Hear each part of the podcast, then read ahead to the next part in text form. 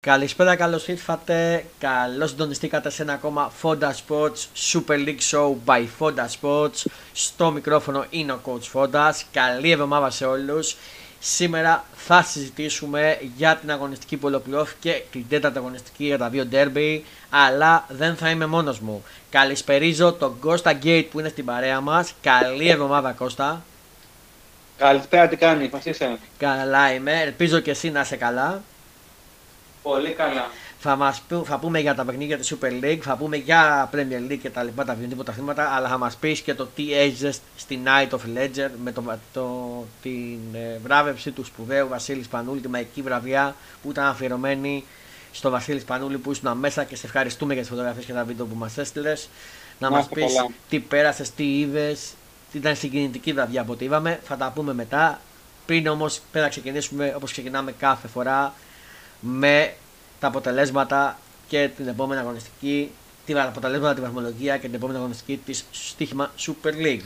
Τέταρτη αγωνιστική που ολοκληρώθηκε, Λαμία όφι 2-2 το Σάββατο, Πανετολικός Παναθηναϊκός 0-5 στα παιχνίδια του Σαββάτου, στα χθεσινά παιχνίδια, στα προχθεσινά της Κυριακής, και είπα καλή εβδομάδα, είναι τρίτη σήμερα, αλλά δεν πειράζει, δεν τα έχουμε πει, οπότε εντάξει, καλή εβδομάδα κολλάει πάντα. Αστέρας Τρίπολης Πας για 1-2-2, Κηφισιά Πασεραϊκός 4-4 σε ένα μάτς πολύ ωραίο, προηγήθηκε δύο φορές, 3 ο Πασεραϊκός, σοφαρίστηκε την Κηφισιά, έμεινε 10 παίκτης ο Πασεραϊκός. ΠΑΟΚ Άρης 0-0, εδώ υπήρχε μεγάλη συζήτηση από τις φάσεις του Παπαπέτρου και ενοχλήθηκε ο Λουτσέσκο και ο ΠΑΟΚ, και ΑΕΚ Ολυμπιακός 1-1 και χτες Ατρόμητος Βόλος 1-1. Στη βαθμολογία μας ο Ολυμπιακός με 10, ο Παναθηναϊκός με ένα παιχνίδι λιγότερο με 9, αυτό του Ατρομήτου, όφι 7, ΠΑΟΚ 7, Γιάννα 5, 5 και η ΑΕΚ με παιχνίδι λιγότερο, αυτό με τον Πανετολικό, Λαμία 5, Άρης 4, Κηφισιά 4, Αστέρας 4, Πασεραϊκός 3, Βόλος 2, Πανετολικός 2 με παιχνίδι λιγότερο με εμάς, με την ΑΕΚ, και Ατρόμητος 1 με παιχνίδι λιγότερο με τον Παναθηναϊκό. Η επόμενη αγωνιστική έχει ως εξής. Πέμπτη αγωνιστική, τα παιχνίδια ξεκινάνε το Σαββάτο με το όφι Ατρόμητος στις 5.30 ώρα, Πασεραϊκός Λαμία στις 8 η ώρα, και έτσι κλείνει το πρόγραμμα του Σαββάτου. Τα πρόγραμμα της Κυριακής, Ολυμπιακός Κηφισιά στις 5 η ώρα, Άρης Πανετολικός στις 5.30 ώρα, Βόλος Αστέρας Τρίπολης στις 8, και τα παιχνίδια της Κυριακής κλείνουν με το Πας για ένα ΠΑΟΚ στις 8.30. Και από την πέμπτη αγωνιστική ξεχωρίζει το ντέρμπι της Δευτέρας ανάμεσα στον Παναθηναϊκό με την ΑΕΚ στο Απόστολο Τζικολαΐδη στις 9 η ώρα. Έτσι διαμορφώνεται η βαθμολογία, τα αποτελέσματα και η επόμενη αγωνιστική. Οπότε θέλουμε να ξεκινήσουμε λίγο με το ΑΕΚ Ολυμπιακός πρώτα. Θα με ρωτήσετε πριν ξεκινήσει το ΑΕΚ Ολυμπιακός που είναι ο Transformer. Ο Transformer δυστυχώς δεν μπόρεσε να έρθει, έχει έρθει Αθήνα, οπότε έχει ένα θεματάκι λίγο με το διαδίκτυό του, θα το φτιάξει και από τα επόμενα φάνε μαζί μας ο Βάουτζης, ο Transformer, και θα μας γράψει και τα άφρα του. Πάμε να ξεκινήσουμε με το ΑΕΚ Ολυμπιακό. Κώστα, έχεις δει, δεν νομίζω να έχεις προλάβει να έχεις δει πολλά πράγματα. Όχι, δυστυχώς όχι. Ούτε το δεύτερο ημίχρονο είδες? Όχι. Έχω κάτι να δω όλο το μπάσκετ. Δεν έχω δει καθόλου ημίχρονο, καθόλου αγώνα. Οπότε δεν έχεις εικόνα. Πάμε να πούμε λίγο τις εντεκάδες. 4-3-1-2 για τον Αλμέιδα, Στάνκοβιτς, Ρότα, Βίτα, Μουκουντή, Μοχάμαντι, Ελίασον, Σιμάσκι και Τζούμπερ στο κέντρο. Γιώσον Αραούχο και Έζεκερ Πόνσε. Η επιθετικό δήμο, και αυτό ήταν η έκπληξη. Η χρησιμοποίηση του Αραούχο ως βασικός. Και από την άλλη για τον Μαντίνεφ 4-2-3-1. Πασχαλάκης, Καραβοκάρια, Ροντινέι, Ρέτσος, Χρέι, Κουίν. Κουίνι, πώς λέγεται καλά το λέω? Κίνι, γιατί το έχουν κουίνι, εγώ και λέω τι γράφουνε. Κίνι, λοιπόν. Καμαρά, Χέζε, Ποντέσε, Μασούρας, Φουλτούνης και Ελκαμπή, η 11 του Ολυμπιακού. Να ξεκινήσουμε. Νομίζω λέγεται και Κέζε, όχι Χέζε. Έτσι όπως τον έχουν Χέζε τον έχουν γράψει, οπότε... Ναι, δεν νομίζω να γόταν έτσι, θα αλλάξει και... Δεν φταίω εγώ, όπως τα γεβάζω στο Google αυτή τη στιγμή, έτσι όπως τα βγάζει. Εννοείται. Νομίζω ότι πρέπει να ξεκινήσω εγώ που έχω βγει τον αγώνα όλο. Εννοείται. Αυτό σου είπα και εγώ. Το παιχνίδι έχει ως εξής. Τα πρώτα 22 λεπτά ήταν ΑΕΚ και από το 22 μέχρι το 45 ήταν Ολυμπιακός. Ξεκάθαρα, το τονίζω. Η ΑΕΚ ξεκίνησε καλά, έχασε φάσεις με τον Τζούμπερ και με τον Μοχαμάντι. Οι δύο φάσεις με τις δύο εκπληκτικές αποκρούσεις του πολύ καλό τερματοφυλάκου του Ολυμπιακού του Πασχαλάκη. Από εκεί πέρα προηγήθηκε μάλλον η ΑΕΚ από πλάγιο που εκτέλεσε ο Ρότα. Έπαιξε πολύ ωραίο το ένα βήμα με τον Σιμάνσκι και ο Ρότα πέρασε ανάμεσα από Καμαρά και Χέζε. Χέσε, πώς λέγεται, αυτός το κέντρο του Ολυμπιακού. Και πέρασε ανάμεσα από εκεί, έβγαλε την πάσα στο Πόνσε, πάρε βάλε. Και ο Πόνσε έκανε το 1-0. Από εκεί πέρα υπήρχε ανατροπή στη φάση που συζητάμε. Δεν υπάρχει κάτι στο Ρότα. Εγώ το τονίζω. Στο Ρότα, οκ, δεν είναι πέναλτι, μαζί σας. Αλλά υπάρχει ανατροπή πιο πριν στη φάση του Ελέασον. Εκεί υπήρχε ξεκάθαρο πέναλτι. Τον πατάει, το κίνη, δηλαδή δύο μακαρίσματα πολύ σκληρά. Είναι ξεκάθαρα ανατροπή που απορώ γιατί ο Βαρίστας δεν τον γύρισε πίσω να δει πρώτα αυτή την ανατροπή και μετά με τον Ρότα. Εγώ αυτό απορώ. Εκεί που έφυγε η κάρτα του Φουρτούνη κίτρινη, η πρώτη, αλλά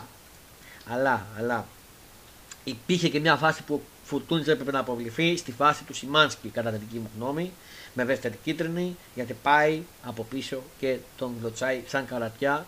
Οπότε ο διαιτητής εκεί δεν έδωσε κάτι, κακός δεν έδωσε, το ξεπερνάμε αυτό. Από εκεί πέρα η ΑΕΚ προηγήθηκε 1-0, αλλά από το 22.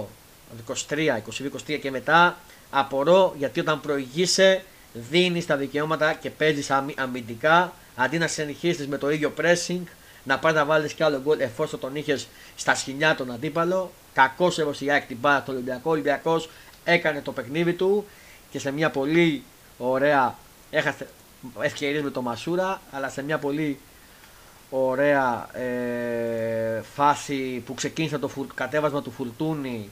Την έβωσε στον Ποντέσε στο 38 λεπτό να πω. Την έβωσε στον Ποντέσε και ο Ποντέσε με ωραία σέντρα σκαφτή μπροστά έκανε τη σέντρα και ο Ερκαμπή πρόλαβε το Φουρτούνι γιατί έτσι και την έβρισκε ο Φουρτούνις, ήταν ξεκάθαρα offside το γκολ.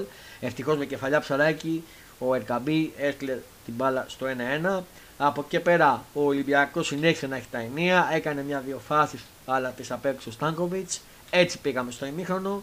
Στο δεύτερο ημίχρονο τα πρώτα 10 με 12 λεπτά ήταν στον Ολυμπιακό, αλλά από τη στιγμή που γίνανε οι αλλαγές του Φουρτούνη και του Ποντέσε, ο Ολυμπιακός έχασε την αυτοπεποίθησή του μπροστά. Η ΑΕΚ είχε τα ενία σε όλο το δεύτερο ημίχρονο, έχασε τις ευκαιρίες, θα μπορούσε με τις αλλαγές που έκανε ωραίες ο Αλμέιβα για να κάνει και rotation ενόψει Brighton. Έβαλε το Ζήνι, ο οποίος για μένα δεν είναι Ζήνι, πραγματικά ο Ζήνι είναι ο πιτσιρίκος, ο παικταράς, δεν υπάρχει. Πιστεύω ότι θα εξελιχθεί πολύ στην ΑΕΚ. Έχασε δύο ευκαιρίες, μια σωστά θα ήταν το γκολ της αγωνιστικής και μη σου πω της χρονιάς. Έτσι και έμπαινε αυτό. Πήγε στήριζα από το γάμα του Πασχαλάκη, δεν το πιανε. Από εκεί και πέρα, στην τελευταία φάση, λίγο πριν λήξει ο αγώνας, ο Ζήνι έκανε την κούσα, πέρασε πάλι από τη μεριά από εκεί που ήταν του Ροντινέι. Έβγαλε την παλιά στον Πόσα, αλλά ευτυχώς που έλαβε και βούτυξε ο Πασχαλάκης και την έπιασε. Γιατί αν είχε βάλει το πόδι, αν την ακουμπούσε ο Πόντσε της ΑΕΚ με το πόδι, η μπάλα θα είχε καταλήξει στα βήθια. Και έτσι έμεινε το τελικό 1-1. Η ΑΕΚ πλήρωσε, η ΑΕΚ αυτοκτόνησε γιατί υποηγήσε με 1-0. Δεν γίνεται να γυρίζεις πίσω σε παθητικό χρόνο εφόσον έχεις τον αντίπαλό στα σινιά. Έπρεπε να συνεχίσεις με την ίδια ένταση, να βάλεις και το δεύτερο γκολ, την ίδια ορμή που σου βίγνει και το γήπεδο, αλλά δεν το έκανε αυτό. Και αυτό εμένα με προβληματίζει γιατί δεν ξέρω, με προβληματίζει του τύπου ότι δεν είναι η ΑΕΚ που ήταν πέσει που είπε στον αντίπαλο στα σκηνιά και τον τελείωνε. Δεν ξέρω γιατί. Μήπως είναι νωρίς, μπορεί να είναι νωρίς. Λόγω των ευρωπαϊκών αγώνων, της κόπωσης. Δεν έχει χαθεί κάτι πάντως για τις δύο ομάδες. Όχι, μα εννοείται. Μα προφανώς όμως και είναι νωρίς. Δεν είναι ότι να σου πω από δεν μπορείς 20 λεπτό και μετά. Ωραία. Αν είναι τότε έτσι, εδώ τότε να πει τα δικαιώματα για τα πρώτα 20 λεπτό. Ακριβώς. Είναι διαφορετικό το κάθε σημείο, εντάξει. Ακριβώς. Επίσης να πω ότι ο Ολυμπιακός μάλιστα η αντίδρασή του, αυτή μετά τον γκολ που βρέθηκε, δεν είχε ξαναπαίξει έτσι ο Ολυμπιακός πέρσι. Ο Ολυμπιακός έβγαλε αντίδραση, έβγαλε νεύρο, έβγαλε πάθος και μάλιστα αυτό. Αρχίζει και βελτιώνεται πολύ ο Ολυμπιακός. Οι αλλαγές δεν βοηθήσαν η αλήθεια από τον πάγκο. Ο Μπιέλ τίποτα. Ο Γιόβεσιτς τίποτα. Χαμένος μπήκε στο Γκαμπί τίποτα. Δεν βοηθήσαν οι αλλαγές, οπότε ο Σκάρπα ήταν εκτός τόπου και χρόνου, να το πω έτσι. Μπήκε στη θέση του Φουρτούνη, δεν έκανε αυτά που έκανε ο Φουρτούνη σε καμιά περίπτωση. Ο Φουρτούνης επισαρεστήκε όταν βγήκε. Άμα δεις τη φάτσα του και την αντίδρασή του, είναι σαν να λέει γιατί με βγάζεις. Λογικό, είναι λογικό. Νομίζω αυτά σε γενικές γραμμές.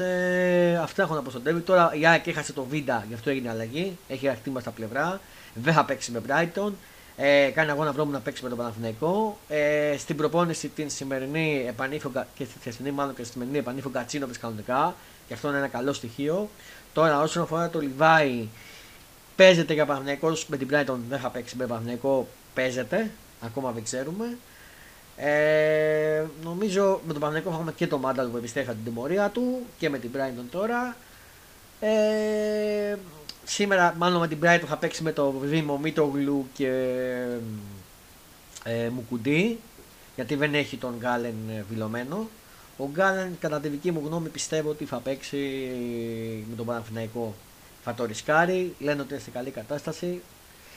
Να παίξει με το βήμα μου κουντί Γκάλεν. Τώρα θα δούμε τι θα γίνει. Νομίζω αυτά εγώ θα πω για τον ντέρμπι. Κώστα, θέλει να πεις κάτι? Όχι και πολλά. Εντάξει, και άκουσα καλά σχόλια, διάβασα πολλά σχόλια και άθρα σε πολλά site. Είδα και άκουσα και το 20 λεπτό που λένε ότι δεν πήγε καλά η ομάδα. Αλλά φαίνεται λογικό. Εντάξει, μέσα στη Φιλαδέλφια. Και μέσα από τον κόσμο και τόσο έτσι ατμόσφαιρα καυτή και ωραία, κάθε ομάδα θα ήταν δύσκολο να μπει εκείνη δυνατά. Εντάξει, μετά το αυτήν που πέρσι δεν είχαμε, και αυτή είναι ένα από τα πολλά που έχει δώσει ο Μαρτίνες, ότι μετά το 0, ευτυχώς μόνο ήταν, γιατί αν είχε μπει το δεύτερο, έτσι δεν μπορούσαμε να κάνουμε κάτι παραπάνω μετά το δεύτερο. Αυτό θα μπήκε μόνο ένα. Πήραμε τα 9 εμείς και ευτυχώς δείξαμε ότι και όλη η ομάδα, κυρίως αυτό, ότι μπορεί να γυρίσει το δοκόπτη και να πάρει το παιχνίδι πάνω της. Έγινε, έβαλε το 1-1, δεν μας βόλεψε το 1-1, ποτέ δεν είναι καλό, αλλά για την περίοδο που είναι Ολυμπιακός, θεωρώ είναι μια χαρά αποτέλεσμα. Αφού δεν χάσαμε, όπως και πέρσι, που ήμασταν πολύ χειρότεροι, δηλαδή και πήραμε νίκη, και χάσαμε ταυτόχρονα σε διαφορετικούς αγώνες. Τώρα το 1-1 πολύ καλό. Γιατί καλά και μπορεί κιόλας και η ιδέα προτέχει κιόλας να τύπουν ότι ωραία, δεν μπορούμε κάτι άλλο, ας μείνουμε στο 1-1. Οι αλλαγές μας δεν βοηθήσανε, πάμε παρακάτω. Δεν έγινε κάτι, στο επόμενο μάτς. Να πω ότι για μένα η MVP του Ολυμπιακού στο συγκεκριμένο μάτς ήταν ο Φουρτούνης, ξεκάθαρα. Ο Φουρτούνης έκανε τα πάντα. Με τον Πασχαλάκης, κυρίως τον Πασχαλάκης. Πρώτα ο Πασχαλάκης, μετά ο Φουρτούνης για μένα. Τώρα για την ΑΕΚ, ο Ρώτα ήταν πολύ καλός και με εξτέπηξε, γιατί τον έχω κράξει πολλές φορές το Ρώτα. Το ξέρεις και εσύ που τα έλεγα. Ήταν πολύ καλός. Ο Ελίασον μου αρέσει τα πλάγια. Εντάξει, γενικά αυτοί οι δύο ξεχωρίσανε, αν με ρωτάς. Αλλά εντάξει, πάμε να δούμε τι θα δούμε. Από εκεί πέρα, 11 δεν μπορώ να πω για την Brighton και για τον Παναθηναϊκό.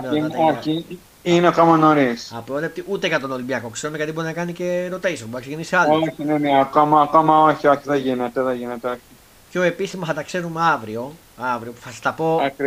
Ακριβώς. Αύριο, να σας πω μια που το ανάφερα, θα έχουμε το Fodas Sports Champions League Show by Fodas Sports. Αύριο το βράδυ, 12 παρά 10, μετά την λήξη των αγώνων του Champions League, θα πούμε τις αγωνιστικές που ολοκληρώθηκαν τις φάσεις των ομίλων, τα αποτελέσματα, τα βαθμολογία και θα πούμε τα τελευταία νέα των ελληνικών ομάδων και των τεσσάρων εν ώψη των αγώνων την Πέμπτη για το Europa League, τις φάσεις των ομίλων και του Conference League.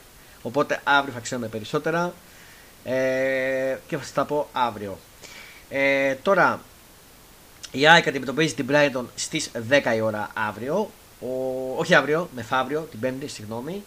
Ο Ολυμπιακός αντιμετωπίζει νομίζω την ίδια ώρα, στις 10 η ώρα τη Freiburg, στο Γεώργιος Καρασκάκης. Ο Παναθηναϊκός στις 8 στο ΆΚΑ την Villarreal και την ίδια ώρα ο ΠΑΟΚ παίζει για το Europa Conference League στο Εσύρκη, νομίζω με την Κόλτσα. Στο Ελσίκη Έλα, με κύπελο. Με την... τώρα δεν μου έρχεται ένα δάχτυλο. Ναι, μα το πω τώρα, δώστε μου ένα λεπτό. Περίμενε, κόλλησα. Με το Ελσίνκι. Στο Ελσίνκι παίζει, με το Ελσίνκι θα παίξει. Παίζει μέσα στη Φιλανδία, με την Ελσίνκι. Φιλανδέζια είναι νομίζω, το Ελσίνκι, ναι. Ακριβώς, ναι. Οπότε στις 8 παρατέταρτο, οπότε αυτές είναι οι ώρες. Και τα 4 παιχνίδια τηλεοπτικά, γιατί θα τα βρει στην Κοσμοτέ TV, το λέω.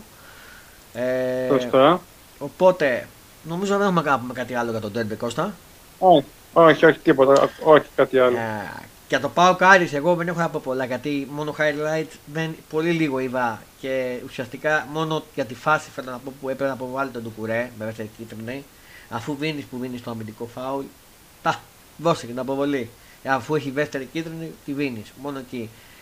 Εντάξει, ο Λουτσέσκου σε αυτό που είπε ότι ήρθε για να δώσει το 0-0 του Παπαπέτρου, εγώ δεν το παίρνω. Δεν το. Πώς το λένε. Εντάξει. Γενικά ο προπονητής του ΠΑΟΚ. Καλό, κακό, με νίκη, με ήττα, αλλά και με νίκη έχει πει πράγματα για διατησία. Αλλά εγώ το μάτι δεν έχω δει καθόλου, δεν έχω ιδέα για τον αγώνα, ούτε σήμερα το έχω δει. Αλλά δεν έχω δει, αλλά είναι κλασική κίνηση Λουτσέσκου, ακόμα και με νίκη να δημιουργεί για διατησία, λες και είναι συνέχεια ενάντια τους. Κοίτα, δικαιολογημένα φωνάζει για την κόκκινη. Ναι, δεν λέω, εννοείται, δεν λέω ευθύνη μου φάση. Απλά είναι να το κάνει τώρα. Μην ξεκινήσουμε να σε κάθε ντέρμπι ότι τον φάδων από την Αθήνα και μπλα και μπλα και μπλα. Εντάξει, τώρα θα είναι λίγο κουραστικό να το κάνει και φέτος. Εντάξει, θα υπάρξει τοξικότητα, θα υπάρξει από όλες τις ομάδες κυρίως, όπως πέσει. Δεν νομίζω, γιατί γλιτώνουμε αυτήν. Κακός μεν, αλλά δυστυχώς δεν γίνεται στην Ελλάδα που ζούμε να γίνει χωρίς τοξικότητα. Τώρα για το ΠΑΟΚ να πω ότι κακώς η ΕΠΟ δεν έβαλε και εκεί ξένο διαιτητή, εφόσον έχει συμβοληθεί από τους Big Five μάλλον να παίρνουν διαιτητές ξένοι, καλό θα ήταν να έχει βάλει και ξένο διαιτητή όπως έβαλε στο ΑΕΚ Ολυμπιακός. Κακώς, από εκεί πέρα να τηρηθούν αυτά που έχουν συμφωνήσει γιατί μετά θα έχει πρόβλημα. Δηλαδή... Τώρα δεν νομίζω να συμφωνηθούν και βέβαια δεν θα τους πει και χάνεις τίποτα. Αν δούμε Παναθηναϊκό Έλληνα διαιτητή, νομίζω ότι θα έχουμε θέματα πολύ. Πολλά θέματα και κυρίως στην εμπειρία του Παναθηναϊκού. Εντάξει, και η ΑΕΚ θα πει, αλλά κυρίως στην εμπειρία του Παναθηναϊκού. Τώρα, εντάξει, το Ολυμπιακός και φυσικά θα βάλει Έλληνα, δεν μπορεί να βάλεις ξένο, ξεκάθαρα. Καλά, ναι, αυτό δεν είναι. Δηλαδή, εντάξει. Οπότε νομίζω δεν θα σας πω κάτι άλλο για το ΠΑΟΚ Άρης. Οπότε ο Παναθηναϊκός τώρα γέλησε ο Πανετολικό, εντάξει, είναι σε πολύ κακό φεγγάρι με 5. Χατρίκο Μπερνάτ, εντάξει, καυτός Μπερνάτ, 3 γκολ. Μετά, κάτσε λίγο να βρω. Μετά ήρθε ο Αϊτόρ, έκανε το 4-0, βρήκε δίχτυα με πέναλτι, το βρήκε πάλι λίγο να το χάσει μετά από καιρό, μετά την απουσία του βρήκε δίχτυα από πέρσι. Και ήρθε και το 3-0, ο Μάγκουσον με κεφαλιά από ασίστ του Τσέριν. Έκανε το 5-0, οπότε ένας Παναθηναϊκός ήταν πολύ καλός και ο Πανετολικός δεν τον απείλησε ουσιαστικά τίποτα, ήταν πολύ κακός. Οπότε... Μια και τώρα που το λέμε, ναι. Να πω τώρα και εδώ πέρα που λάθος μου που το είπα ότι ο Ολυμπιακός πήρε και έκανε και μια μεταγραφή εχθές που ανακοινώθηκε. Για μπασκέτ. Τον Ζουγιάν, ναι, την Νότιχαμ, τον Ζουγιάν Μπιανκόν που τον είχε η Νότιχα με έναν αμυντικό. Α, μπάλαλες, που... ναι. Ναι, ένα αμυντικός, ο οποίος ήρθε να βοηθήσει έναν 23χρονος, ήρθε να βοηθήσει και να ενταχθεί στην ομάδα και ελπίζουμε να βγει και αυτός ο παίκτης από όπως και όλοι οι άλλοι. Α, πούμε, θα δείξει. Νομίζω δεν είναι στην ευρωπαϊκή λίστα. Όχι. Σήμερα. Χθες ήρθε, δεν πάνε στην ευρωπαϊκή λίστα, σήμερα ήρθε. Ωραία. Οπότε αυτά τα του ελληνικού εδάφους, του ελληνικού πρωταθλήματος. Πάμε λίγο στην Αγγλία. Να πούμε βαθμολογία και αγωνιστική. Λοιπόν, η αγωνιστική, λίγο να φορτώσει, ήταν η πέμπτη αγωνιστική από τις 38. Γουρς, Λίβερπουλ 1-3. Θα μας πεις σε λίγο γιατί το έχεις δει το παιχνίδι αυτό όλο, αν θυμάμαι καλά. Εγώ δεν έχω εικόνα, μόνο τα γκολ έχω δει και τα highlights. Fulham Luton 1-0. Tottenham, Sheffield United 2-1, West Ham City 1-3, δυσκολεύτηκε η City, η αλήθεια είναι. Ακριβώς. United Brighton 1-3, η αντίπαλος της ΑΕΚ διέλυσε την United μέσα στο Trafford και αρχίζω και φοβάμαι. Aston Villa Crystal Palace 3-1, Newcastle Brentford 1-0, Bournemouth Chelsea 0-0, Everton Arsenal 0-1 νίκη για την Arsenal μετά από χρόνια μέσα στη Liverpool, στο Liverpool, στην Everton.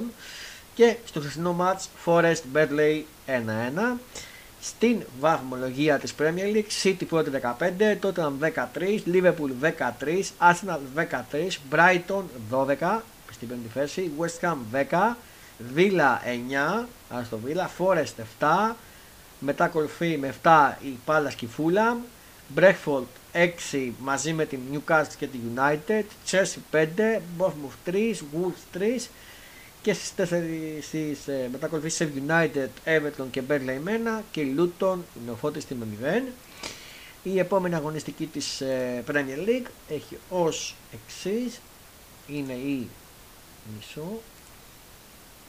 η έκτη αγωνιστική με τα εξής παιχνίδια. Ανοίγει αυλαία το Σάββατο στις 5 η ώρα με το Manchester City Nottingham Forest, την ίδια ώρα Crystal Palace Fulham, Luton Wolves την ίδια ώρα, Brentford Everton την ίδια ώρα στις 7.30, Burnley Manchester United κλείνει το πρόγραμμα του Σαββάτου στις 10 η ώρα. Στα παιχνίδια της Κυριακής ανοίγει την αυλαία το Chelsea Aston Villa στις 4, ακολουθεί το πολύ μεγάλο match την ίδια ώρα μάλλον Arsenal Tottenham, είναι και οι δύο φαμαρισμένες ομάδες, οπότε θα βγούμε ένα ωραίο match και έχουν και οι δύο νομίζω ευρωπαϊκά παιχνίδια.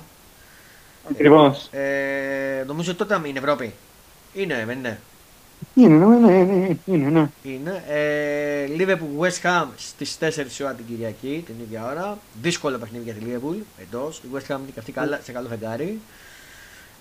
Όπως και εμείς. Brighton Bournemouth στις 4 και τα παιχνίδια κλείνουν την Κυριακή σε 6.30 ώρα με το Sheffield United Newcastle. Κώστα, πες μέχρι τη Liverpool με τη Wolves. Λοιπόν, ήταν ένα ενδιαφέρον μάτς, πολύ καλό. Όμως η Liverpool δεν πήγε και τόσο καλά. Στα πρώτα μήχρονο ήταν σαν μην υπήρχε, δηλαδή μέχρι και το 45 στις σοφάρισες. Αυτό είναι ένα. Δεν ήταν πουθενά, δηλαδή η Wolf έκανε λες και είχε μέσα τα καποντένσε, είχε μέσα όλο ό,τι παίζει μέσα νημά και παίζω και εγώ από άμυνα τσάλι. Είχε τα πάντα. Ήταν πάρα πολύ καλή, πήγε πάρα πολύ δυνατά η Wolf. Η Wolf ήταν πολύ έτσι θεματοβαλμό και αυτό που ήταν και από τον κόσμο ήταν πάρα πολύ καλή. Αυτό που εκμεταλλευόταν η Wolf ήταν ότι έκανε πολλά λάθη η Liverpool. Ειδικά ο Μακάλιστερ που ήταν εκτοξικασμένος στο παιδί από τις εθνικές, από την εθνική, πάρα πολλά λάθη. Σε λάθη σε μία πολύ έτσι κομβικό. Στη μεσαία γραμμή και μετά φεύγανε για αντιπιθέσεις. Δεν προλαβαίνουν μετά να γυρίσουν τη Λίβερπουλ.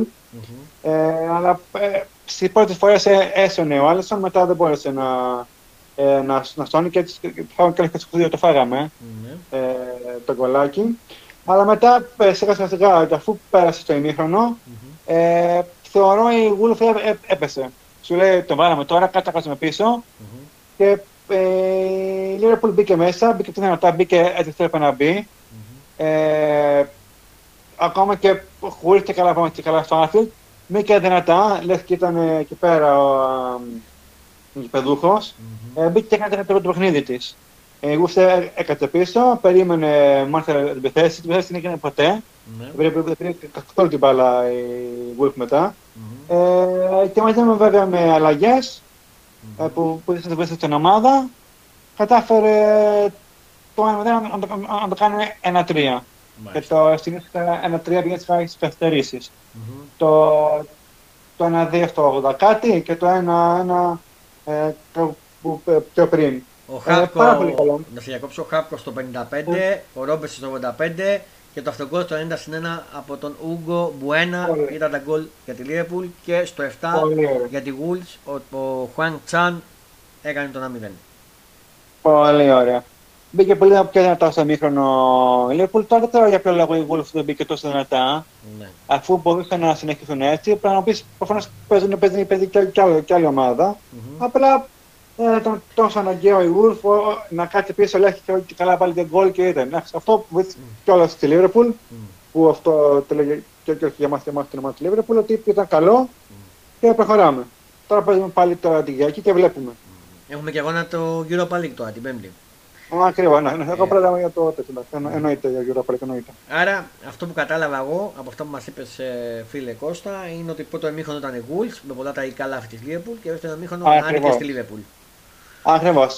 Και λέγω ότι η Wolves το άφησε, δεν είναι το άφησε, ενώ άφησε μπάλα, δεν έκανε καμία κίνηση, ότι και καλά έγινε ένα μάτσο ωραία, απλά η Wolves έκατσε πίσω και βρήκε ευκαιρία η Liverpool, που έχει παίχτες αξίας και γνωρίζοντας και εμπειρίας, να μπει το καλό στο μάτς και να του βρει αυτό να πάρει αν και νίκη. Μάλιστα. Οπότε αυτά για την Premier League. Πάμε λίγο στη Γαλλία, γιατί έχουμε πολλές εξελίξεις εκεί στο γαλλικό. Φίλε, νομίζω έχεις ενημερωθεί τι έχει γίνει με τη Μασέη. Ακριβώς, έχει γίνει ένα μπάχαλο. Παραιτήθηκε ο προπονητής της, ο Μαφελίνιο, ο οποίος Μαφελίνιο ήταν να πάει και στον Ολυμπιακό. Ακριβώς, αλλά δεν ήρθε.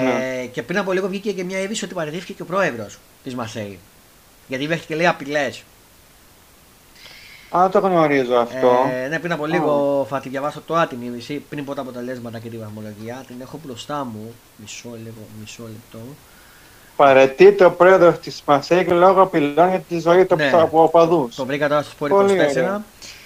Sport24.gr. Παραιτείται ο πρόεδρος της Μασέη λόγω απειλών για τη ζωή του από τους οπαδούς. Σύμφωνα με το Eurosport, ο πρόεδρος της Μασέη, Pablo Longoria, πρόκειται να παραιτηθεί μετά από απειλές για τη ζωή του από οπαδούς της ομάδας.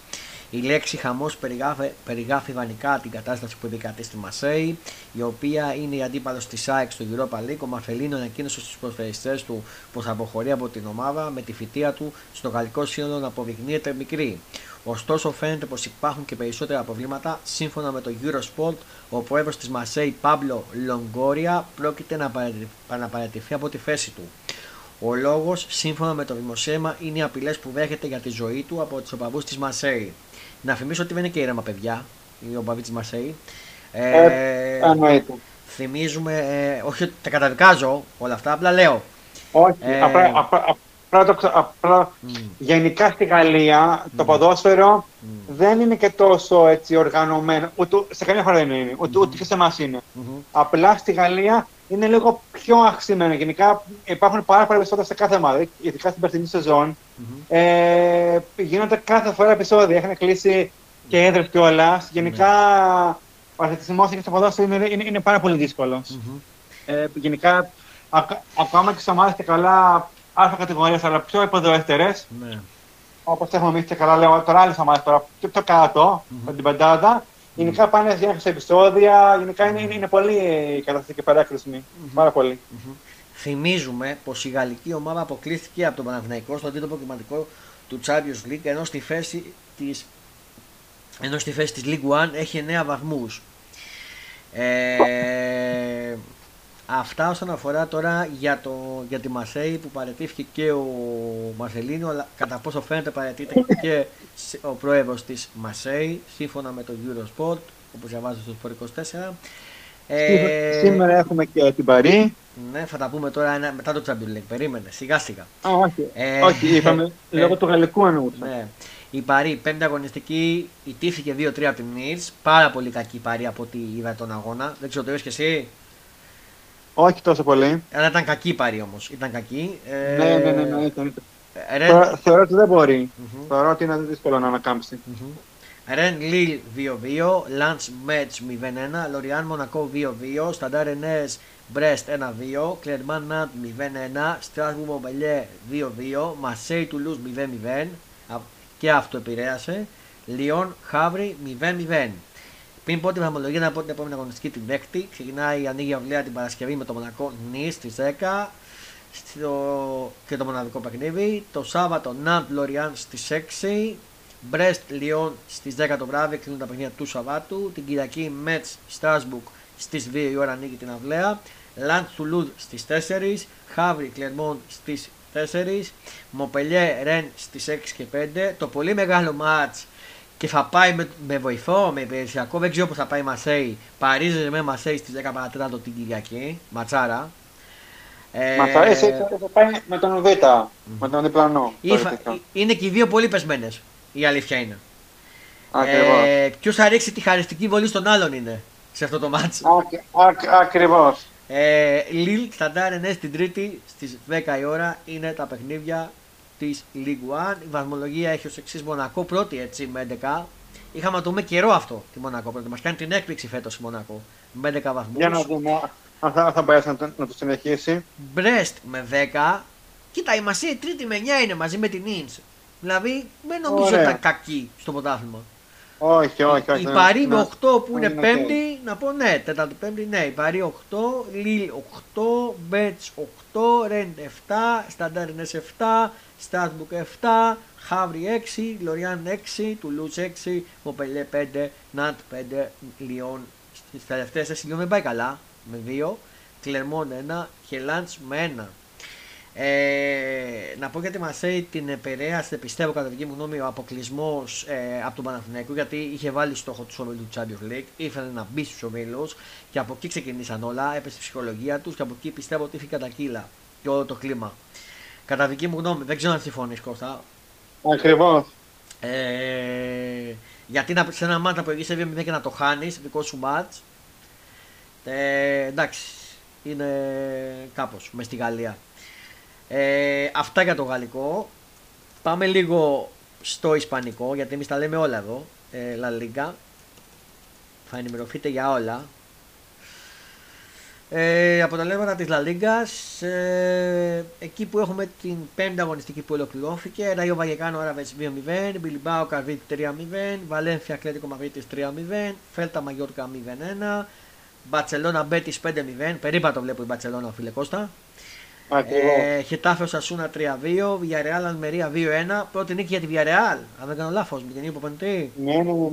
Ναι. Σεβίλη Λας Πάλμας 1-0, Ρεάλ Μαυρίτης Σοσιεβάρ 2-1, Γρανάβα Ζιρόνα 2-4. Η επόμενη αγωνιστική, έκτη αγωνιστική πίστα πρώτη βαθμολογία, Αραβές Μπιλμπάου ανοίγει την αυλαία στις 10 η ώρα την Παρασκευή, Ζιρόνα Μαγιόρκα στις 3 το Σάββατο, ο Σασούνα Σεβίλη στις 5 και 4, Μπαρσελόνα Φέλτα, 7,5 ώρα, ωραίο ματσάκι. Αλμερία Βαλένθια στις 10 είναι το πρόγραμμα του Σαββάτου που κλείνει και την Κυριακή ανοίγει την αυλαία με το Ρεάλ Σοσιεδάδ Χετάφε στις 3, Βαγεκάνο Βιαρεάλ στις 5 και 4, Μπέτις Καβίλ στις 7,5 και Κυριακή στις 7,5 Λας Πάλμας Γρανάδα και το πολύ μεγάλο μάτς την Κυριακή στις 10 η ώρα, Ντέρμπι Μαυρίτης, Ατλέτικο Μαυρίτης, Ρεάλ Μαυρίτης. Δυνατό derby. Αυτό είναι. Στις 10 η ώρα. Και είναι νομίζω το πρώτο derby στη La Liga. Αν δεν κάνω λάθος. Ακριβώς, ναι. Και νομίζω, αν δεν κάνω λάθος, βγήκε και 28 Οκτώβρη το κλασικό Barça Real. Μπράβο. Δεν κάνεις λάθος και καλά που το πες. Λοιπόν, πρώτη Real 15, 13 η Μπαρσελόνα. Η Girona ακολουθεί, έκπληξε αυτό με 13. Bilbao 10, Βαλένθια 9, Βαγκεκάνο 9. Μπακλέτικο Μαβίτης 7, Καβίλ 7, Χετάφε 7, Μπέτις 7, 6 Σοσιεβάρ, 6 Σασούνα, 6 Βιαρεάλ, 6 Αραβές, Μαγιόρκα 5, 4 η Φέλτα, η Σεβίλη ξεφεύγει από τη ζώνη του επιβιβασμού με 3, όπως και η Γρανάβα με 3, Λας Πάλμας 2, Αλμερία 1.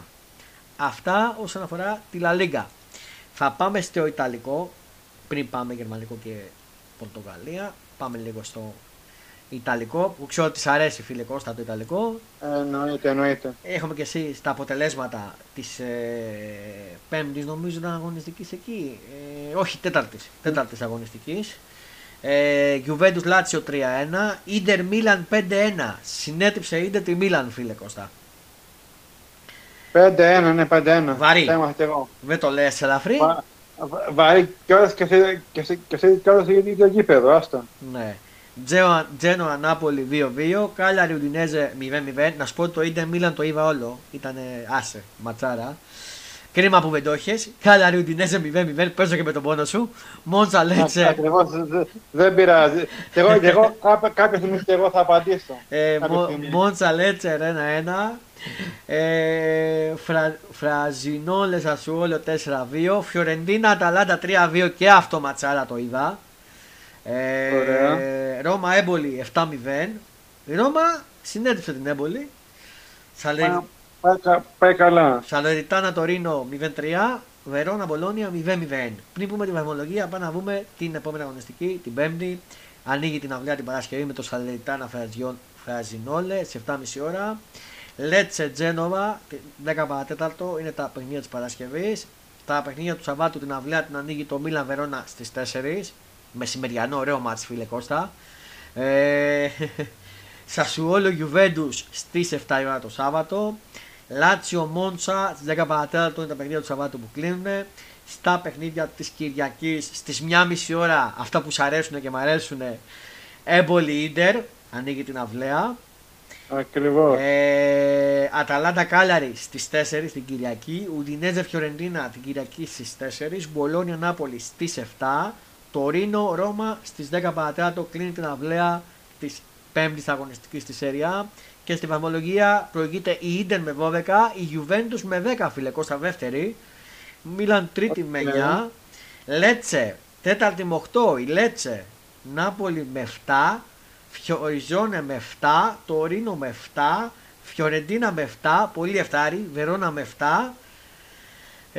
Αταλάντα 6, Μπολόνια 5, Ρώμα 4 μαζί με Τζένοα και Μόντσα, Λάτσιο 3, Ουντινέζε 3, Σασουόλο 3 και στις τρεις τελευταίες θέσεις Κάλαρη, Σαλεριτάνα με 2 και στην τελευταία Έμπολη με 0, φίλε Κώστα. Στην Bundesliga τώρα, στην Bundesliga και μετά στο πορτοκαλικό για να κλείσουμε τα βρώματα μας, τα ποδοσφαιρικά μας. Όχι, μάλλον δεν θα κλείσουμε, θα πάμε και στο Champions League και μετά θα κλείσουμε. Λοιπόν, την Bundesliga, τέταρτη αγωνιστική ολοκληρώθηκε. Bayern Μονάχου Leverkusen 2-2. Freiburg Dortmund 2-4, με ανατροπή Dortmund πήρε την νίκη και έμεινε με 10 παίκτες στη Freiburg, η αντίπαλος του Ολυμπιακού. Wolfsburg Union Βερολίνου 2-1, Mainz του Γκάρβι 1-3, Λιψία Augsburg 3-0, Κολονία Hoffenheim 1-3, Bochum Άινταρ 1-3, Heidenheim Werder Bremen 4-2 και Dortmund Gladbach 3-3. Η επόμενη αγωνιστική που πούμε τη βαθμολογία, η αυλαία ανοίγει με τη Στουγκάρδη Νάνταν την Παρασκευή στις 9.30 ώρα. Το Σάββατο ανοίγει την αυλαία το Augsburg Mainz 4.30 ώρα. Την ίδια ώρα η Bayern Μονάχου αντιμετωπίζει εντός στην Bochum. Gladbach Λιψία την ίδια ώρα στις 4.30, Dortmund Wolfsburg 4.30 ώρα. Union Hoffenheim 4.30 ώρα, Werder Bremen Κολονία στις 7.30 το Σαββάτο, κλείνουν τα παιχνίδια του Σαββάτου και τα παιχνίδια της Κυριακής, Leverkusen Heidenheim στις 4.30 ώρα και η αντίπαλος του Ολυμπιακού παίζει στην Eintracht μέσα, Eintracht αφού της Freiburg στις 6.30 ώρα την Κυριακή και είναι το παιχνίδι που ολοκληρώνει την 5η αγωνιστική. Και στη βαθμολογία η Leverkusen πρώτη με 10 μαζί με την Bayern Μονάχου με 10, Λιψία 9, Στουγκάρβι 9, Χόφενχάιμ 9, Βόσμπουκ 9, 8 η Ντόρμουρ, 6 η Ουνιόν, Άινταρ 6, όπως και η Φράιμπουκ, η Χέντεφεν με 4, Βεντεβρέμις 3, Βόχουμ 3, Κλάχμπαχ 2, Αόσμπουκ 2, Κολονία 1, η Ντάνσταντ με 1 και η Μάιτς με 1. Και πάμε να δούμε και το πορτογαλικό, τη Λιγκανός, για να πάμε μετά στο Τσουλού. Champions League, Ligue 1, συγγνώμη, πορτογαλικό μας, 5η αγωνιστική από τις 34, η Εστρέλα Αλμαβόρα με την Πόλτο 0-1, 5η αγωνιστική από τις 34, Εστρέλα Αλμαβόρα Πόλτο 0-1, Ρίο Αβέ Φαρμερικάο 1-1, Φορέντσε Μπράγα 3-1, Βιζέλα Μπερφίκα 1-2, Ζιλ Βισέντε στο Ριλ 5-3, Αρούκα Καζαπιά 0-1, Γκυραμάρε Σπότι Μεντές 1-2, Σπότι Λισαβόνας Μοριέντσε 3-0, η ομάδα μου στην Πορτογαλία, η Σπότι να ξέρεις φίλε Κώστα, Μποαβίστα Τσάβες 4-1. Η επόμενη αγωνιστική ανοίγει αυλαία την Παρασκευή με το Φαμαλισάο Αρούκα στις 10 και 4. Το Σάββατο συνεχίζεται η αγωνιστική με το Μοριέντσε Φαρένσε στις 5.30, Εστορί Βιζέλα στις 5.30, Καζαπιά Γκυραμάρες στις 8 και τα παιχνίδια του Σαββάτου κλείνουν με το Πόρτο Ζι Βισέντε στις 10.30, Κυριακή στις 5.30 ώρα Τσάβες Εστραλάτ Αμαβόρα, στις 8 Ποντιμεντέσε Μπενφίκα, Πράγκα Μποαβίστα στις 10.30 κλείνουν τα παιχνίδια της Κυριακής και τη Δευτέρα 25 Νάτου, Σπότι Λισαβόνας Ζιουαβέ στις 10 και 4. Κλείνουν την 6η αγωνιστική και η βαθμολογία Μποαβίστα πρώτη Κώστα, Το ζήσαμε και αυτό. Μπαβίστα Πότ του 13. Σπότελ Θαβόνα 13. Πόλτο 13. Μπεθήκα 12. Καυτό έτσι το πορτογαλικό. Δυναμάρι 9. 8 η Καζατιά, 8 η Φαρμαρικά, ο Πράγα 7, η αντίπαλος Πανέκου, Βισέντε 6, Φορέντσε 6, Αρούκα 6, Λιοαβέ 5, Ποντιμεντέσε 5, Βιζέλα 4, Εστρελάλ 4, Μοριέντσε 4, Εστορίλ 3 και Τσάβες 0. Και πριν κλείσουμε τα ποδοσφαιρικά μας βρώμενα, Κώστα μου, να πάμε στο Champions League που ξεκινάει σήμερα, η παινιά της φάσης των ομίλων. Με τα εξής παιχνίδια και θα σας πω τα απογνωστικά που έχει βώσει ο Dimi Green και τα έχουμε ανεβάσει στο Fodas Sports. 5 παιχνίδια έχει βώσει, θα σας τα πω για όποιος θέλει να τα ακολουθήσει. Σήμερα 8 παρατέταρτο Milan Newcastle, στις 8 παρατέταρτο Young Boys Lipsia, στις 8 παρατέταρτο, Paris Saint-Germain Dortmund στις 10 η ώρα, Σαχτάρ Πόλτο στις 10 η ώρα, Σίτε Αριθμός Αστέρα στις 10 η ώρα, Λάτσιο Ατλέτικο Μαβίτη στις 10 η ώρα, Μπαρσελόνα Αντβέρτ στις 10, Φέγενο Σέλτικ στις 10, Ρεάλ Μαδρίτη Ουνιόν Βερολίνου, κλείνει το πρόγραμμα το Φέγενο Σέλτικ στις 10 η ώρα το πρόγραμμα σήμερα και αύριο Ρεάλ Μαδρίτη Ουνιόν Γαλατάσαραη Κοπεχάγη στις 8 παρατέταρτο, Ρεάλ Μαδρίτη Ουνιόν και αυτός στις 8 παρατέταρτο, Μπάγκερ Μονάχου 10 η ώρα, Κοσμοτέ TV και Μέγα. Για να το δούνε, Μπεφίκα Μπουλ Σάτσμπουκ στις 10 η ώρα, Μπράγκα Νάπολη στις 10 η ώρα, Arsenal που επιστρέφει με την Αϊχόβεν στις 10 η ώρα, Σεβίλη Λαντ στις 10 και Σοσιαδάδ Ίντερ στις 10 η ώρα. Τα παιχνίδια όλα του Κοσμοτέ TV, το μόνο του Bayern Μονάχου και United που μπορείτε να το βρείτε και από το Μέγκα ελεύθερα για εδώ. Νομίζω ξεκινάει δυνατά το αγωνιστική με ντέρμπι, Μίλα Νιουκάστ και Παρί Ντόρμουντ, φίλε Κώστα. Ακριβώς. Οπότε ξεκινάει δυνατά. Να πω και τα προγνωστικά που μας έχει δώσει ο Ντίμις Γκριν για τα παιχνίδια. Για πες. Λοιπόν, να το ανοίξω, να σας πω. Ο Ντίμις Γκριν προτείνει τα εξής προγνωστικά, τα εξής παιχνίδια. Μίλαν, Νιουκάστ, γκολ ή over 2,5. Μπαρσελόνα Ατβέρντ, νίκη Μπαρσελόνα. Παρί Σεν-Ζερμέν Ντόρτμουντ, γκολ ή over 2,5. Το τονίζω γιατί είναι διπλές ευκαιρίες αυτές, γι' αυτό λέει το ή. Young Boys Λιψία, νίκη Λιψία. City, Manchester City, Ερυθρός Αστέρας, over 2,5. Φέγενο Celtic, γκολ ή over 2,5. Σαχτάρ Ντόνετς Πόρτο, το τελευταίο παιχνίδι, γκολ ή over 2,5. Ο Ντίμι Γκριν λέει ότι είναι η πρεμιέρα πάντα αγωνιστική με τον πολλών γκολ, οπότε γι' αυτό παίζει έτσι. Καλή επιτυχία εύχεται σε όλους, όποιος ακολουθήσει ή όποιος δεν ακολουθήσει. Αυτά είναι τα προγνωστικά του. Εγώ δεν θα σας πω στα προγνωστικά. Σας τα δίνει σήμερα ο Ντίμι Γκριν. Τον ακολουθείτε ή όχι, εσείς επιλέγετε το τι θα κάνετε, απλά μην σας τα λέμε. Δεν είναι υποχρεωτικό να παίξετε στοίχημα ή όχι, απλά εμείς σας το λέμε, τα προγνωστικά για όποιον θέλει. Οπότε αυτά και όσον αφορά για το Champions League. Πάμε λίγο στα μπασκετικά μας δόμενα. Θα ξεκινήσουμε από τη μαγική βραδιά του Night of Ledger του Βασίλη Σπανούλη στο Σταυρίνης και Φιλίας. Κώστα, λόγος σε σένα. Μας ακούς? Λοιπόν, εννοείται. Για πες. Κοίταξε, η βραδιά δεν μπορεί να πεις πολλά λόγια γιατί ήταν μαγική. Η βραδιά, εγώ προφανώς θα έχουν γίνει και πολλά αυτά, απλά εγώ δεν έχω ξαναδεί τόσο πολύ γεμάτο το σεφ. Προφανώς θα έχει γίνει σε κάποιο Ολυμπιακός Παναθηναϊκός. Σε κάποιες παλιότερες χρονιές που εγώ μπορεί να μην έχω πάει και να μην έχω δει. Ήταν πραγματικά τόσος κόσμος μαζεμένος. Τόσοι έτσι φωνές, χαμός, καλεσμένοι, κριτικοί ήρθαν από παντού, από όλη την Ευρώπη παντού, για να τιμήσουν τον Βασίλη. Μέχρι πέρα στη Τσεσεκά ήρθε να τον τιμήσει. Πήρε και τον Αταμάν, ένα πάρα πολύ ωραίο βίντεο που στείλανε διάφοροι παίκτες και του NBA και της Ευρωλίγκας που δεν μπορέσαν να παραβρεθούν κατά πόσο καλός και κατά πόσο άξιζε αν δεν είχε αντίπαλο ή όχι στην παίκτη τον Βασίλη. Είχε ένα πάρα πολύ βίντεο η ΚΑΕ. Επίσης, και άλλο βίντεο γενικά με όλη την καριέρα του και από Παναθηναϊκό και από Ολυμπιακό. Ναι. Με βέβαια τα κύπρα Ευρωλίγκα, πρωτάθλημα, εθνική. Ήταν πολύ καλεσμένοι και επίσης ο πρόεδρος της ΚΑΕ Παναθηναϊκού και ο κ. Παρθενόπουλος. Επίσης το κάνουν και ένα δώρο. Ήταν όλα ήρεμα, με τον Παναθηναϊκό. Δεν είπε και κάτι, δεν είναι κάτι το οποίο δεν ασχοληθεί κάνει με κανέναν. Το θέμα μας ήταν μόνο ο Βασίλης, τίποτα άλλο την Κυριακή. Δεν κάναμε ούτε φωνήσε τίποτα. Όποιος και να ήταν, δεν θα ήταν για αυτό, παρά για πάρτι του. Η βραδιά ήταν μόνο του Βασίλη την Κυριακή και κανενού άλλου. Τι άλλο, τα βίντεο, του δώσανε και μια τιμή πλακέτα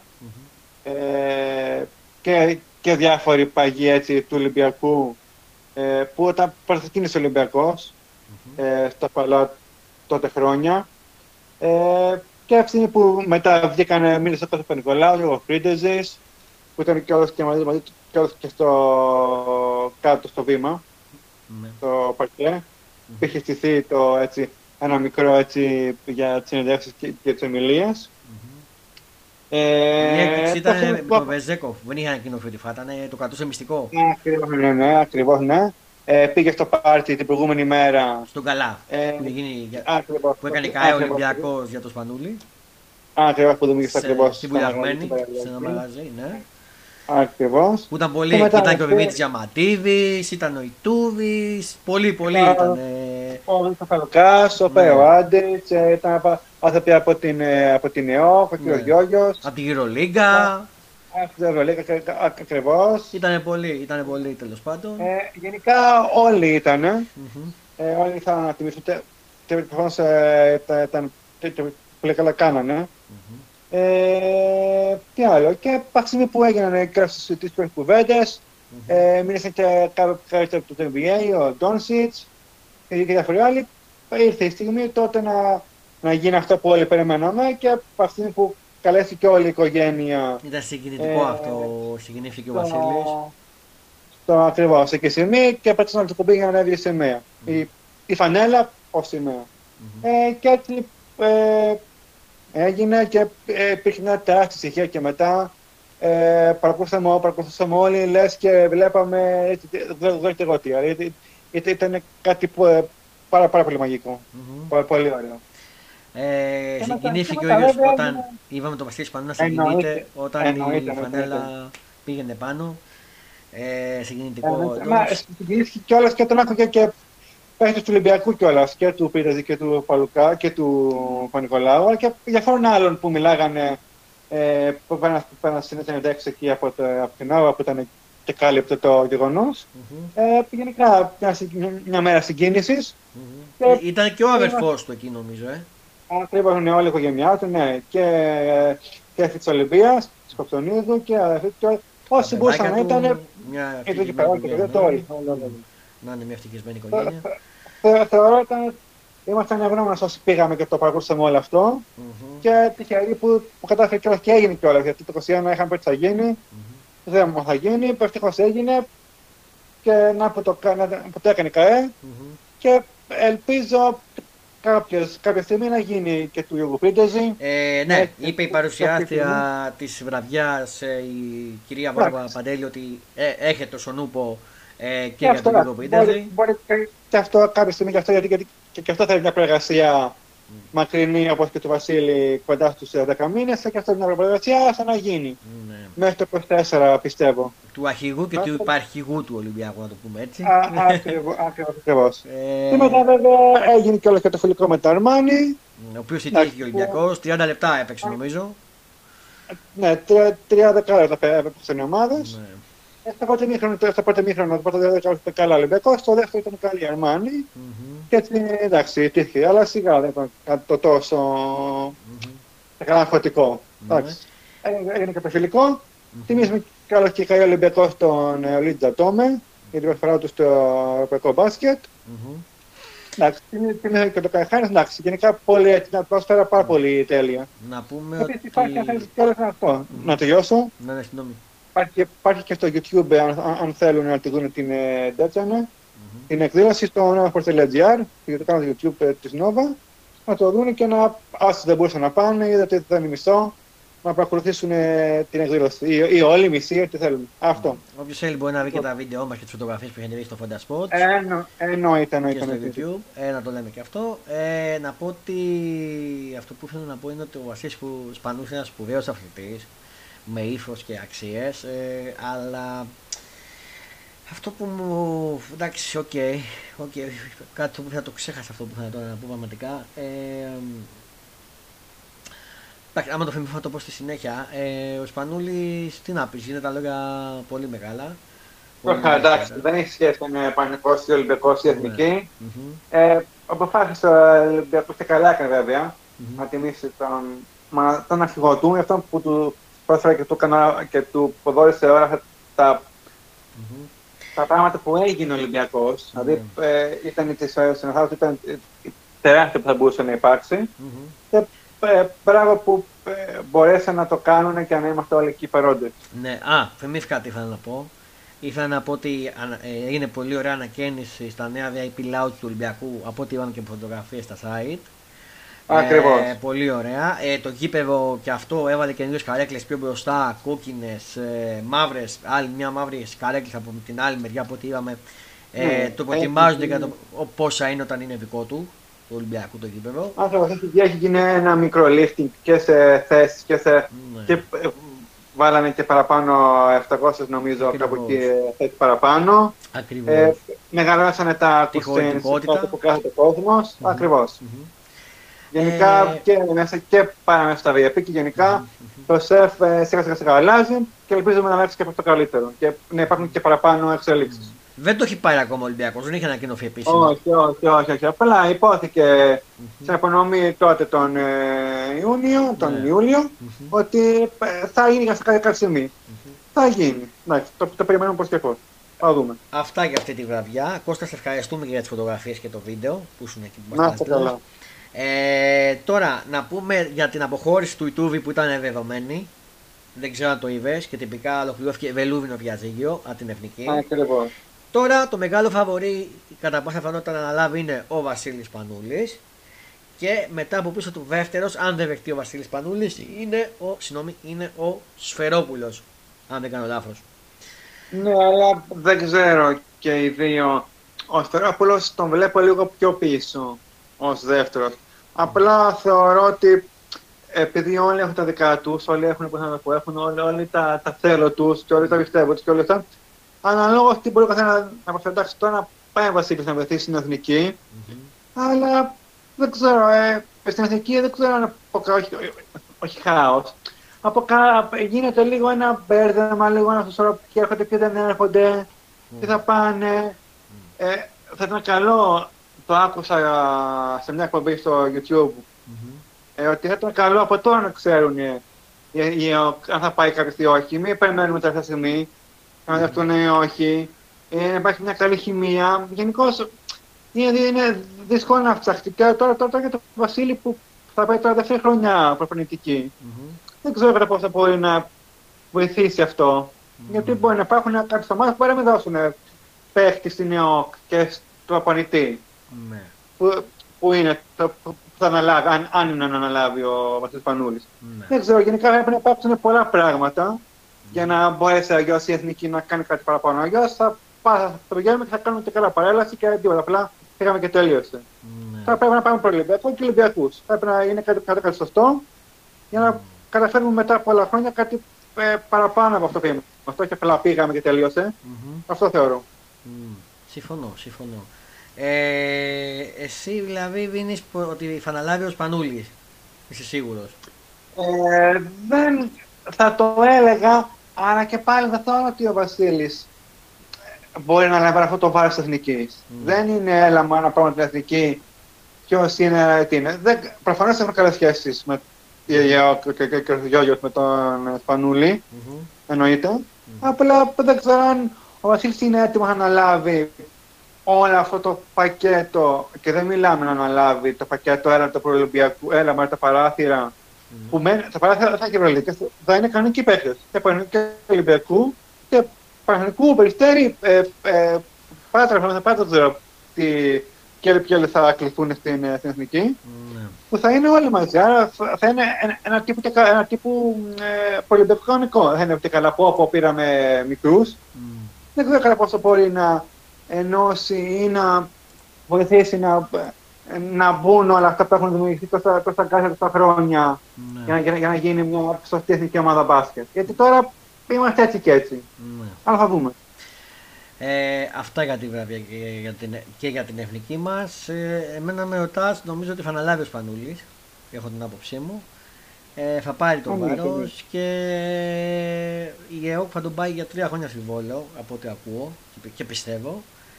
3 χρόνια και έκανε και στον Ιτούδη. Και βγήκε με το ζόρι το 1. Μένει να δούμε τι θα βρούμε τις επόμενες μέρες. Πάμε λίγο στα του Παναθηναϊκού στο μπάσκετ που χτες παρουσίασε τη νέα του εμφάνιση στο Μουσείο της Ακρόπολης. Φανταστικές οι εμφανίσεις, το μου άρεσε πάρα πολύ. Το μόνο με χάσε είναι το χρώμα εκεί με το χορηγό που είναι κόκκινο, αλλά μου άρεσε που είναι και πρωτότυπη γιατί που έχει και τον Παρθενώνα πάνω. Την Ακρόπολη, δηλαδή τον Παρθενώνα. Αυτό μου άρεσε και η πράσινη και η άσπρη. Πολύ ωραίες εμφανίσεις. Εκεί βρέθηκαν και ο Κώστας Λούκας, όλη η ομάδα βασικά του Παναθηναϊκού και ο αρχηγός Κώστας Λούκας. Με τον coach Αταμάν μίλησαν και αυτά τα είδατε που τα ανεβάσαμε και στο Fodas Sports, που ανεβάσαμε τις φωτογραφίες και τις εμφανίσεις. Πολύ ωραίες εμφανίσεις του Παναθηναϊκού. Την παρουσίαση την είχε ο ηθοποιός του Στάνκο Γκλου εκεί. Εντάξει, πολύ ωραία η παρουσίαση, όλα αυτά. Πρέπει να δούμε τι θα δούμε. Να δούμε μια καλή αγωνιστική, το οποίο έχουμε και το Super Cup τώρα του basketball. Το UEFA Super Cup. Νομίζω Super Cup Basket ξεκινάει την άλλη εβδομάδα, νομίζω ότι είναι. Κώστα. Το Super Cup το δικό μας. Ναι. 29-30. Αυτό το στάδιο που... Μπράβο. 29-30.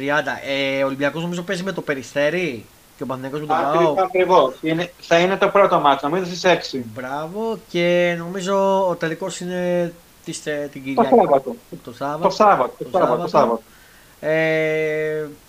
Το Σάββατο έχει και μικρό τελικό ή όχι? Έχει. Φαντάζομαι νωρίτερα θα είναι ο μικρός τελικός, ο τελικός θα είναι... Ναι, θεωρητικά μπορεί να γίνει 1,6-1,9. Ναι. Μόνο κάτι τέτοιο νομίζω μπορεί να γίνει. Ναι, θεωρητικά. Θεωρητικά όπως όλα δείχνουν θα έχουμε και το πόντο ντέρμπι Ιωνίων, το φετινό. Ακριβώς. Αφόσον περάσουν και οι δύο, πάντα. Και θα έχουμε ενδιαφέρον στην αναμέτρηση Σπανούλη Λούκα εναντίον του Ολυμπιακού. Έχουν βγει και τα εισιτήρια του Super Cup για όποιον θα να πάρει. Εντάξει, είναι λίγο πανάκριβο, αλλά είναι και για τα 3 παιχνίδια. Οπότε νομίζω αυτά. Είχαμε και τη Φόρμουλα 1 που ήταν ματσάρα εξελίχθηκε. Δεν ξέρω αν την είδες. Το είδα, ένα από τα καλύτερα μέχρι στιγμής. Γιατί αυτό αφορά και λέω. Και λόγω τη Red Bull. Αυτό το έκανε στο κλινιστικό. Η Red Bull γνώρισε την πρώτη σίτα. Ακριβώς. Η Ferrari τερμάτισε πρώτη στη Σιγκαπούρη. Δώστε μου τώρα να σας το πω ένα λεπτό. Το έχω μπροστά μου. Ο Σένεφ, πώς λέγεται αυτός. Ο Σένεφ της Red Bull τερμάτισε στην πρώτη θέση. Με δεύτερον περίμενα να το δω, τη βαθμολογία. Με δεύτερο τον Άρης, τρίτος ο Hamilton, τέταρτος ο Leclerc και πέμπτος ο Verstappen.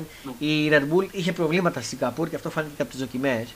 Είχε προβλήματα η Red Bull. Ο Sainz λόγω Ferrari τα πήγε πολύ καλύτερα και από τα μοθαυλό του τον Leclerc. Και πώς θα νικήσει. Νομίζω η δεύτερη Mercedes του Ράσελ στο τέλος πώς έχασε τον δρόμο. Πήγαινε για τρίτη και κατέληξε τελευταίος. Τσαντίστηκε, αν είδες εκείνη ώρα μέσα στο αμάξι, τσαντίστηκε τσαντισμένος. Λογικό το βρίσκω. Πήγαινε για βάθος και βρέθηκε εκτός ούτε καν 18. Ο δικός μου Χάμιλτον τελικά τερμάτισε τρίτος. Έγινε μάχη και στην 5-6-7, έγινε μάχη 8 και έγινε και εκεί μάχη. Ήταν πολύ συναρπαστικό αυτό το Grand Prix Singapore και γενικά εμένα το βραβινό Grand Prix μου αρέσει, φίλε. Να είναι βράδυ έξω. Ναι, είναι τύπου Abu Dhabi και τέτοια, είναι πάρα πολύ ωραία τα πέφτει η νύχτα, ναι. Ναι. Και να το παίξει και νωρίς το μεσημέρι, η μάχη είναι πολύ καλή. Με τον Νιώνα το Speed, τέλος Σεπτέμβρη, αρχές Οκτώβρη θα έχουμε το δεύτερο μας επεισόδιο. Έχει και αυτός κάποιες υποχρεώσεις, οπότε δεν μπορούμε να τον έχουμε. Τα βλέπει όμως όλα και μιλάμε μεταξύ μας, να ξέρετε, τα σχολιάζουμε. Κάνουμε το επόμενο πρόγραμμα, θυμάστε πού είναι το επόμενο πρόγραμμα της Φορμουλά, το Σαββατοκύριακο? Όχι, κάτσε μια στιγμή να δω. Κάτσε να δω κι εγώ, μην πούμε.